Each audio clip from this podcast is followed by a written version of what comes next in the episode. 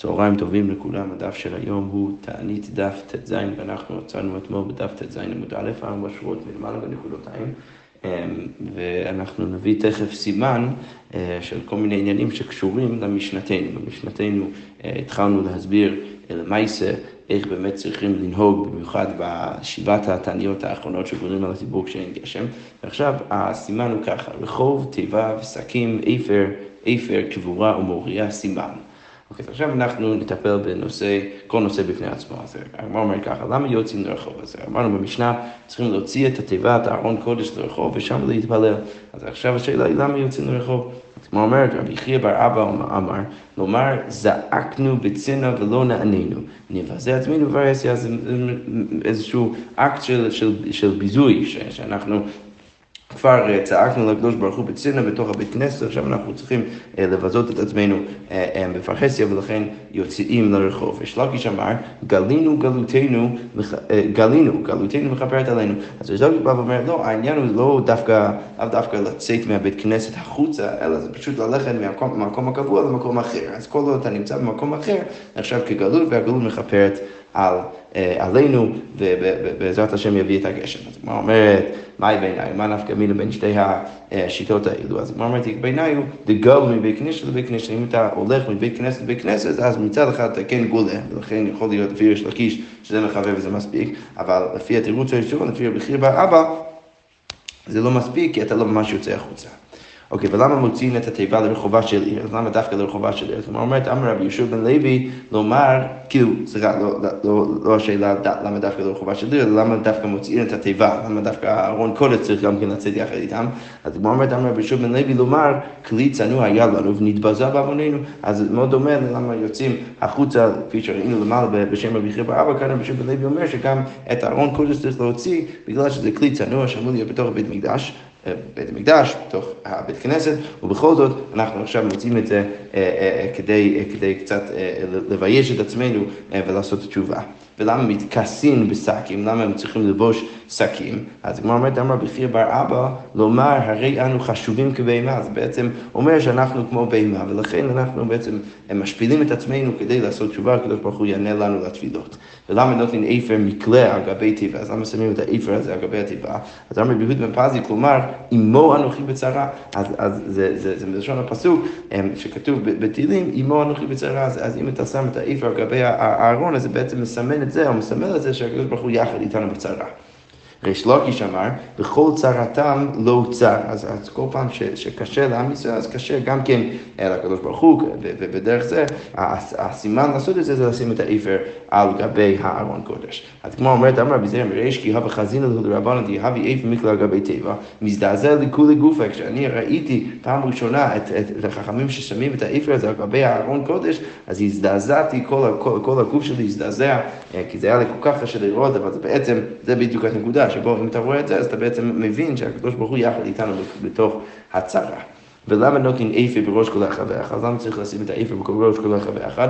פליגי בר רבי לוי בר חמא ורבי חנינא. אז מחלוקת, יש מחלוקת בזה בין רבי לוי בר חמא ורבי חנינא. אחד אמר, הרי אנו חבושים לפניך כאיפר, אנחנו בעצם משפילים את עצמנו כמו איפר. אחד אמר, כדי שיזכור לנו אפרו של יצר. ואחד מנו אומר, הסיבה שאנחנו עושים את זה, זה כדי שהקדוש ברוך הוא יחשוב ודרך זה יזכור בשבילנו את האיפר של עקידת יצחק, וזה שאנחנו עושים את זה על הראש. זאת אומרת, מה בעיניי? מה נפקא מינה בין שתי שיטות האלו? היא כבעיניי הוא עפר סתם, שזה דיברנו עליו כבר במשנה, שיש איזו התלבטות בתנאים, האם זה צריך להיות דווקא האיפר, או אם עפר זה גם בסדר גמור. עכשיו, לכאורה, כאן הגמרא אומרת שהנקודה הזאת, האם זה יכול להיות עפר, או זה צריך להיות איפר, ממש זה בדיוק תלוי במחלוקת שראינו עכשיו בין האמוראים. אם אתה אומר שצריך להזכיר לקדוש ברוך הוא את עפרו של יצחק, אז זה צריך להיות ממש איפר, כי רק זה מזכיר לקדוש ברוך הוא את הסיפור. אבל אם אתה סתם רוצה להשפיר את עצמך, אז אפילו לשים עפר על הראש, זה גם כן מבזה. אוקיי, למה יוצאים בית הקברות? אז למה לכאורה הגמרא מניחה שיש איזשהו מנהג אחרי כל תפילות אלה שיוצאים לבית הקברות? אז למה זה צריך לעשות? אז הגמרא אומרת, פליגי בר רבי לוי בר חמא ורבי חנינא, אותם תמיד שראינו למעלה. אחד אמר, הרי אנו חשובים לפניך כמתים, אז להשפיל שוב את עצמנו ולהגיד לקדוש ברוך הוא, אנחנו חשובים כמתים לפניך. ואחד אמר, כדי שיבקשו עלינו מתים מרחמים, ואחד אומר, כדי שהמתים שנמצאים שם בבתי הקברות יבקשו עלינו רחמים. מה ביניים? מה נפקא מינה? איקה ביניים הוא קברי נוחים. אז אם אתה אומר שזה רק כדי לבזות את עצמנו ולהשפיל את עצמנו, אז בסדר גמור אפילו ללכת לקברי נוחים. אבל אם אתה אומר שזה בגלל, או כדי שהמתים יבקשו עלינו רחמים, אז ודאי שזה לא יועיל ללכת לקברי נוחים. אוקיי, מהי הר המוריה? מה זה הלשון הזה, הר המוריה? אז מה אומרת? פליג דיבר רבי לוי בר חמא ברבי חנינא. אחד אמר הר שיצא ממנו הוראה על ישראל. שם הקדוש ברוך הוא הביא לנו את התורה, ומשם יוצא ההוראה לעם ישראל. אחד אמר הר שיצא ממנו מורה לאומות העולם.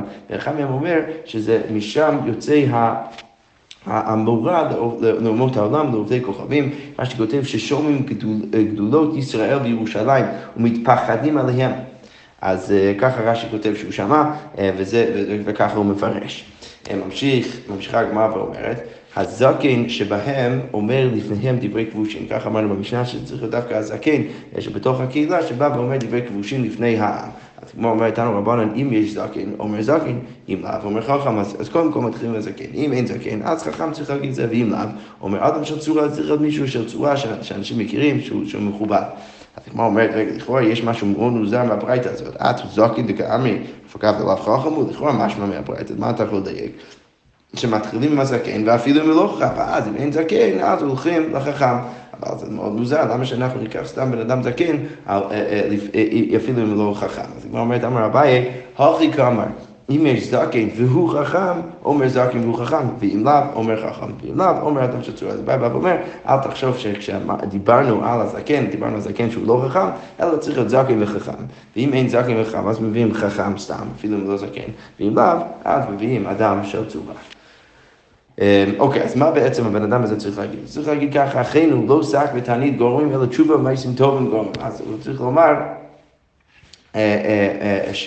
שהשק שאנחנו לובשים והתעניות שאנחנו צמים, אז זה לא הדבר שגורם לנו לתפילה, אלא אנחנו בעצם צריכים לעשות בכנות תשובה ומעשים טובים, והם הדברים שגורמים, שכן מצינו בעד שנדבק, שזה בדיוק מה שמצינו בעד שנדבק, וראינו דרשה מאוד דומה במשנה, שלא נאמר בהם וירא אלוהים את שקם ואת תעניתם, זה לא כתוב בספר יונה, אלא מה כתוב? וירא האלוהים את מעשיהם, כי שבו מדרכם הרעה, מה שחשוב להגיד בחוץ זה שהם חוזרים מהמעשים שלהם. אוקיי, והתכסו שקים האדם והבהמה, כך כתוב בספר יונה. אז הגמרא אומרת, מהי הבו עבדי? אז מה הם בעצם היו עושים? מה פשט הפסוק הזה שכתוב, והתכסו שקים האדם והבהמה? אז הגמרא אומרת, עשו הבהמות לאכול ואת הוולדות לאכול, אז אם היו ולדות שהיו צריכים לנהוג מהאימהות שלהם ולשתות מהם חלב, אז האנשים בעצם הפרידו בין הבהמות ובין הוולדות כדי לא לתת להם את החלב שהם צריכים. ואמר, אמרו לקדוש ברוך הוא, אמרו לפניו, ריבונו של עולם, אם אין אתה מרחם עלינו, אם אתה הקדוש ברוך הוא לא מרחם עלינו, אז אין לנו מרחם עלינו, אנחנו לא ניתן לוולדות לנהוג מהאימהות שלהם. אוקיי, ויקראו אל אלוהים בחוזקה, גם כן כתוב ככה בספר יונה ואותו הפסוק, מהי אמרו? אז מה בעצם הכוונת הפסוק? אז הוא אומר, אמרו לפניו, ריבונו של עולם, עלוב ושאינו עלוב, צדיק ורשע, מי נדחה מפני מי?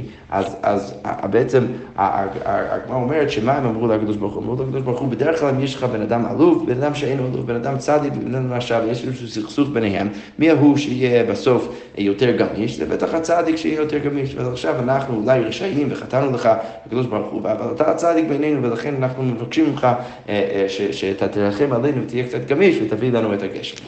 אוקיי, וישובו איש מדרכו הרעה ומן החמאס אשר בכפיהם. מהי ומן החמאס אשר בכפיהם? מה פשט הביטוי? אז כמו אומרת, אמר שמואל, אפילו גזל מריש ובנאו בירה, אפילו בן אדם שגזל איזשהו קורה של עץ ושם את זה בתוך הבית הקדוש שלו, הוא עכשיו צריך להוריד את כל הבית ולהחזיר את הדבר הזה. מקעקע כל הבירה כולה ומחזיר מריש לבעליו. אוקיי, אמר רב עדה בר הווה, אדם שיש בידו עבירה, הוא מתוודה ואינו חוזר בה, למה הוא דומה? אז מה קורה? אם יש לבן אדם עבירה בידו, הוא עשה איזה עבירה, הוא מתוודה, הוא עושה גם כן וידאו, אבל אינו חוזר בה, אבל הוא עדיין ממשיך לעשות את זה, אז מה הוא דומה? אז מה אומרת, לאדם שתופס שרף בידו, זה כמו בן אדם שתופס שרף בידו, ששרף זה אב, הטומאה, זה מטמא בן אדם שנוגע בו, אז בן אדם לוקח את השרף הזה בידו, שאפילו טובל בכל מקומות שבעולם, לא אתה לא תבילה, אפילו הוא עכשיו טובל בכל המקומות שיש בעולם, אז לא אתה לא תבילה, זה לא יספיק. אבל זרקו מידו, אבל אם הוא זורק את השרץ מהיד שלו, כיוון שטבע ב-40 שיער, מיד עלתה לו טבילה. אז ברגע שהוא טבע ב-40 שיער, אז הוא כבר עלתה לו טבילה, שזה בעצם דומה לבן אדם שעושה דוידו, אבל עדיין אוחז בשרץ, הוא עדיין אוחז באווירה הזאת, אז זה לא מועיל ולא כלום, אבל ברגע שהוא זורק את האווירה, אז זה כבר הופך להיות בסדר גמור. שנאמר, ואנחנו רואים את כל זה מפסוק ממשלי, כתוב במשלי, ומודה ועוזב ירוחם, ואומר נישא לבבינו על כפיים אל אל בשמיים. מה שכותב, עם הכפיים צריך לישא הלב לשמיים, כלומר שיחזור מקלקולו. אז צריך בעצם לחזור לקדוש ברוך הוא עם הכפיים. אז צריך בעצם גם למעשה לעשות תשובה שלמה ולא להמשיך לעשות את העבירות כשאתה עושה תשובה. אוקיי. עמדו בתפילה, מורידים לפני הזקן וכולי. ככה אמרנו במשנה, שעמדו בתפילה ומורידים לפני התיבה, זקן וכולי. אז אמרנו במשנה כל מיני קריטריונים שבן אדם שהוא אמור להיות החזן באותו היום. אז עכשיו הגמרא אומרת, תנו רבנן, עמדו בתפילה. אף על פי שיש שם זקן וחכם, אפילו אם יש זקן וחכם, בכל זאת אין מורידים לפני התיבה, אלא אדם הרגע. צריך לבן אדם שהתפילה סדורה לו בפיו, שהוא רגיל להתפלל והוא לא יטעה בתפילה שלו. והוא אומר, מטופל ואין לו, צריך להיות בן אדם שיש לו ילדים שהוא צריך לטפל בהם, אבל אין לו מספיק כסף להביא להם את מה שיש לו. ויש לו יגיעה בשדה, והוא גם כן צריך לעבוד בשדה, הוא בית אוריקם, אנחנו תכף נחשב הגמרא, לכאורה משהו מאוד דומה, בית אוריקם ומטופל ואין לו, הוא פירקו נאה, משהו בילדות שלו, זה חיובי, זה טוב, אנחנו נפרש קצת ליתר דיוק בהמשך, הוא שבל בערך, הוא מרוץ אל העם, ויש לו נעימה, אז הוא בן אדם נעים וקולו ערב, הוא בקי לקרות בתורה ונביאים וכתובים, ולשנות במדרש והלכות והגדול. הוא צריך גם כן להיות בקי בכל הפסוקים שהוא אמור לצטט בדרך התפילה, וגם כן לשנות במדרש, הוא צריך להיות בקי גם כן קצת בלימוד, במדרש והלכות והגדול. הוא בקי בכל הברכות כולן. ויבו בי רבנן עיני ברב יצחק בר עמי. אז אחרי כל הקריטריונים האלו, אז כולם הסתכלו על רב יצחק בר עמי כבן אדם שבעצם מתאים לו כל הקריטריונים האלו, ולכן הוא באמת בן אדם שראוי להיות חכם. חזן. הדגמרא אומרת, היינו מטופל ואין לו, היינו בית אוריקם. רגע, אמרנו מטופל ואין לו, ובית אוריקם, זה לכאורה משהו לא דומה. הדגמרא אומרת, אמר רב חיסדא, צריך לפרש קצת אחרת את הביטוי בית אוריקם, זה לא שהוא אני ממש, אלא זהו שבית אוריקם מן עבירה. מדובר על בן אדם שביתו אוריקם מן עבירה. אוקיי, מה הכוונה? הוא פירקו נאה. כלומר, אומרת, אמר אביי, זה שלא יצא עליו שם רע בילדותו. צריך להיות בן אדם שלא יצא עליו שם רע, שום שם רע בילדותו. אוקיי, הייתה לי נחלתי כאריה, כתוב בספר ירמיהו ביער, נתנה עליי בקולה, על כן שנאתיה. אוקיי, אז מה הגמרא אומרת? מה היא נתנה עליי בקולה? מה הכוונה נתנה עליי בקולה? היא בעצם שמה עליי את הקול שלה. אמר מר זוטרא בר טוביה, אמר רב, ואמר לה, אמר בי חמא, אמר בלעזר, זה שליח ציבור שאינו הגון היורד לפני התיבה. זה בן אדם שהוא שליח ציבור, זה מביא את הקול שלו לפני, לפני הקדוש ברוך הוא, אבל הוא לא באמת ראוי, ולכן על כן שנאתי. ואומר לפניהם 24 ברכות, אמרנו במשנה שהשליח ציבור צריך להגיד כ"ד ברכות, 18 שבכל יום הוא מוסיף עליהם עוד 6. אז ככה אמרנו במשנה אחרי זה, שמנינו את כל הברכות שצריך להוסיף, אז מנינו בעצם 7, אז זה בעיה, כי אמרנו שהוא מוסיף עוד 6, אבל אמרנו בהמשך שהוא צריך להוסיף 7, אז זה לכאורה בעיה, אז הוא אומר, אני 6, 7, ונראה אמרנו 7, כי תתנן על השביעית, הוא אומר, ברוך מרחם על הארץ, אז הוא אומר, אמר רב נחמן, זה לא קשה, למה? מהי שביעית? שביעית לארוכה, שזה משהו שכבר הסברנו במשנה. בעצם המשנה, כן יש משהו שהוא קצת לא עקבי בניסוח, אבל בכל זאת זה יוצא בסדר גמור. למה? כי המשנה בעצם אומרת שצריך להוסיף עוד 6 ברכות, וכשמנינו 7 ברכות, אז את הראשון מנינו בתור משהו שהוא סתם מעריך את הברכה של, ומרחיב את הברכה של גוי ישראל. לכן זה לא נחשב בתוך 6 ברכות, כי זה בעצם בתוך ברכה שכבר כלולה בתוך 18 ברכות, ואז אחרי זה מוסיפים עוד 6 ברכות. זה בעצם הכוונת רב נחמן יצחק בתירוץ שלו. כדתניא, כמו שכתוב בברייתא, בגואל ישראל מעריך, כמו שאמרנו עכשיו, שבגואל ישראל צריך להעריך את הברכה ולהרחיב את הברכה. ברכות אמר, הוא אומר, מי שענה את אברהם אבינו בהר מוריה, הוא יענה אתכם איש במקומות אחרים, ויאמר את זה ברוך גואל ישראל, והן עונים אחריו אמן. וישר אחרי זה, כל העם אומרים אחריו אמן, וחזן הכנסת אומר, תיקו בני אהרון, תיקו. וכל זה והעומב, אז השליח צימא ממשיך עם ששת הברכות שהוא צריך להוסיף. מי שענה את אבותינו על ים סוף, כמו שראינו במשנה, הוא יענה אתכם וישמע וכל צריך אתכם היום הזה ברוך זוכר הנשכחות. היינו למחה במים, וחזק נס לא אומר, הריעו בני אהרון הריעו. אז הוא עכשיו אומר, במקום תיקו, כהנים תיקו, הוא אומר, הריעו בני אהרון תיקו, וכן כל ברכה ברכה. עכשיו הברייתא מסבירה לנו, באחת אומר תיקו ובאחת אומר הריעו. אז כל פעם הסיבוי לכהנים משתנה לפחות בניסוח, קודם כל אומרים, בברכה הראשונה תיקו כהנים תיקו, ואז הריעו כהנים הריעו בני אהרון הריעו, ואז תיקו כהנים תיקו, ושוב הריעו בני אהרון הריעו. אז עכשיו כל זה אבל מחוץ לבית המקדש, כמו אומר באמת דברים אמורים בגבולים, זה הכל מחוץ לבית המקדש, אבל במקדש אינו כן, למה? לפי שאינו עונים במקדש, כי לא אמורים לענות אמן בתוך המקדש, ומניין שאינו מאמן במקדש, מאיפה אנחנו יודעים שאנחנו לא אומרים לענות אמן בבית המקדש, שנאמר, כתוב בפסוק בספר נחמיה, קומו ברכו את השם אלוקיכם מן העולם ועד העולם, ויברכו שם כבודך אומרם כל ברכה ותהילה. אוקיי, יכול על כל ברכות כולן לא תהי אלא תהילה אחת. אולי אתה חושב שעל כל סוגי הברכות תמיד צריך להגיד אמן, סוג תהילה אחת שצריך להגיד על כל ברכה וברכה. תלמוד לומר, ומרומם על כל ברכה ותהילה, על כל ברכה, תן לו תהילה על כל ברכה בפני עצמה, בהקשר שלה צריך תהילה אחרת. ולכן אנחנו לומדים משם שיש הקשרים שבהם אנחנו צריכים להגיד אמן, ויש הקשרים שאנחנו לא אומרים להגיד בהם אמן. ואלה במקדש מה הוא אומר? בסדר, במקדש מה כן אומרים, אם לא אומרים אמן, מה צריך להגיד? צריך להגיד, ברוך השם אלוקי ישראל מן העולם ועד העולם, ברוך גואל ישראל. אוקיי, והן עונים אחריו, אז זה בעצם מה שהחזן, לא השליח ציבור, השליח ציבור אומר את הברכה, אז החזן אומר ברוך השם אלוקי ישראל מן העולם ועד העולם, ברוך גואל ישראל, ואז הן עונים אחריו, ברוך השם כבוד מלכותו לעולם ועד, וכל העם אומרים ברוך השם כבוד מלכותו לעולם ועד, וחזק נס ואומר תיקו הכהנים בני אהרון תיקו. וכל זה ואומר, מי שענה את אברהם והר מוריה, הוא יענה אתכם וישמע בקולות אתכם, ויום הזה ברוך השם אלוקי ישראל זוכר נשכחות. והן עונים אחריו, ברוך שם כבוד מלכותו לעולם ועד. וחזק נס ואומר, הריעו הכהנים בני אהרון, הריעו. וכן כל ברכה, באחת אומר תיקו, ובאחת אומר הריעו, עד שגומר את כולם. זה בעצם מה שצריך לעשות. על כל ברכה וברכה.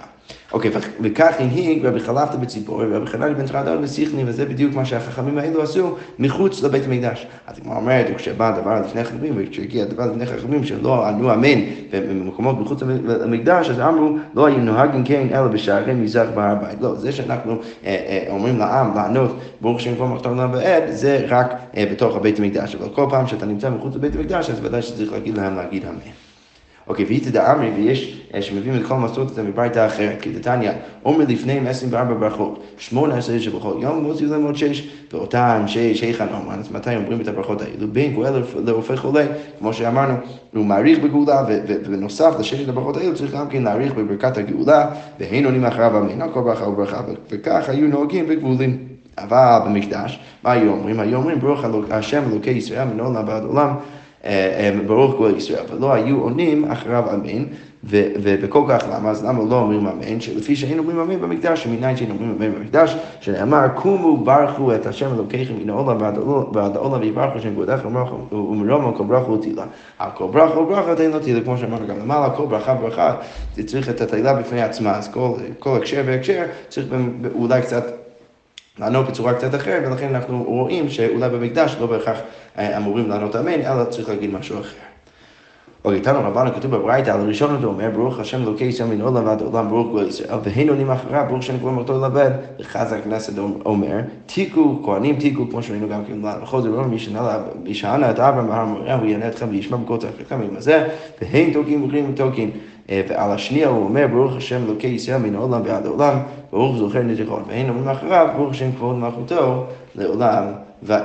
וחזק נס ואומר, הריעו בני אהרון הריעו, ואומר מי שענה את אבותינו על ים סוף, והוא יענה אתכם וישמע בקול צעקתכם היום הזה, והן מרים ותוקין מרים, וכן בכל ברכה וברכה. אז ככה בעצם צריך לעשות בכל ברכה וברכה. ואחת אומר תיקו, ואחת אומר הריעו, עד שיקמו על כל ברכות כולן. וכך הנהיג רבי חלפתא בציפורי ורבי חנניה בן תרדיון בסיחני, וכשבא דבר אצל חכמים, אמרו לא היו נוהגים כן, אלא בשערי מזרח בהר הבית, ולא הייתם אמורים לעשות את זה מחוץ למקדש, אלא במקדש תמיד צריך לענות, רק במקדש לא אומרים אמן, אבל מחוץ למקדש תמיד צריך לענות אמן. אוקיי, רבי יהודה אומר, אמרנו במשנה, שלא היה צריך לומר זיכרונות, אז רבי יהודה במקום להוסיף עוד 6 ברכות, ששניים מהם זה זיכרונו ושוברו, ועוד 4 מפרקי תהילים שציטטנו בתוך המשנה. הרב יהודה אמר שאנחנו לא מזכירים שופרו וזיכרונות, אלא עוד 2 ברכות אחרות, כל מיני פרשיות, אחד ממלכים ואחד לדעתי מירמיהו. אבל שופרו וזיכרונות לא אומרים באותם הימים. אז כמו אומרת, אמר רבי עדה דמין יפו, מה הייתה מדי רבי יהודה? למה רבי יהודה אומר שלא, אנחנו לא להזכיר זיכרונות ושופרות באותם הימים, לפי שאין אומרים זיכרונות ושופרות, אלא בראש השנה וביובלות ובשעת המלחמה. אז הגמרא אומרת, שרק בימים האלו אנחנו אמורים בעצם להזכיר את הזיכרונות והשופרות לפי רבי יהודה, אבל בסתם תעניות שבתוכם אנחנו מתפעלים לקדוש ברוך הוא שיביא לנו את הגשם, אז לא, אנחנו לא אמורים להזכיר את הזיכרונות והשופרות, אלא רק באותם ימים בראש השנה ביובלות ובשעת המלחמה. שכוייך.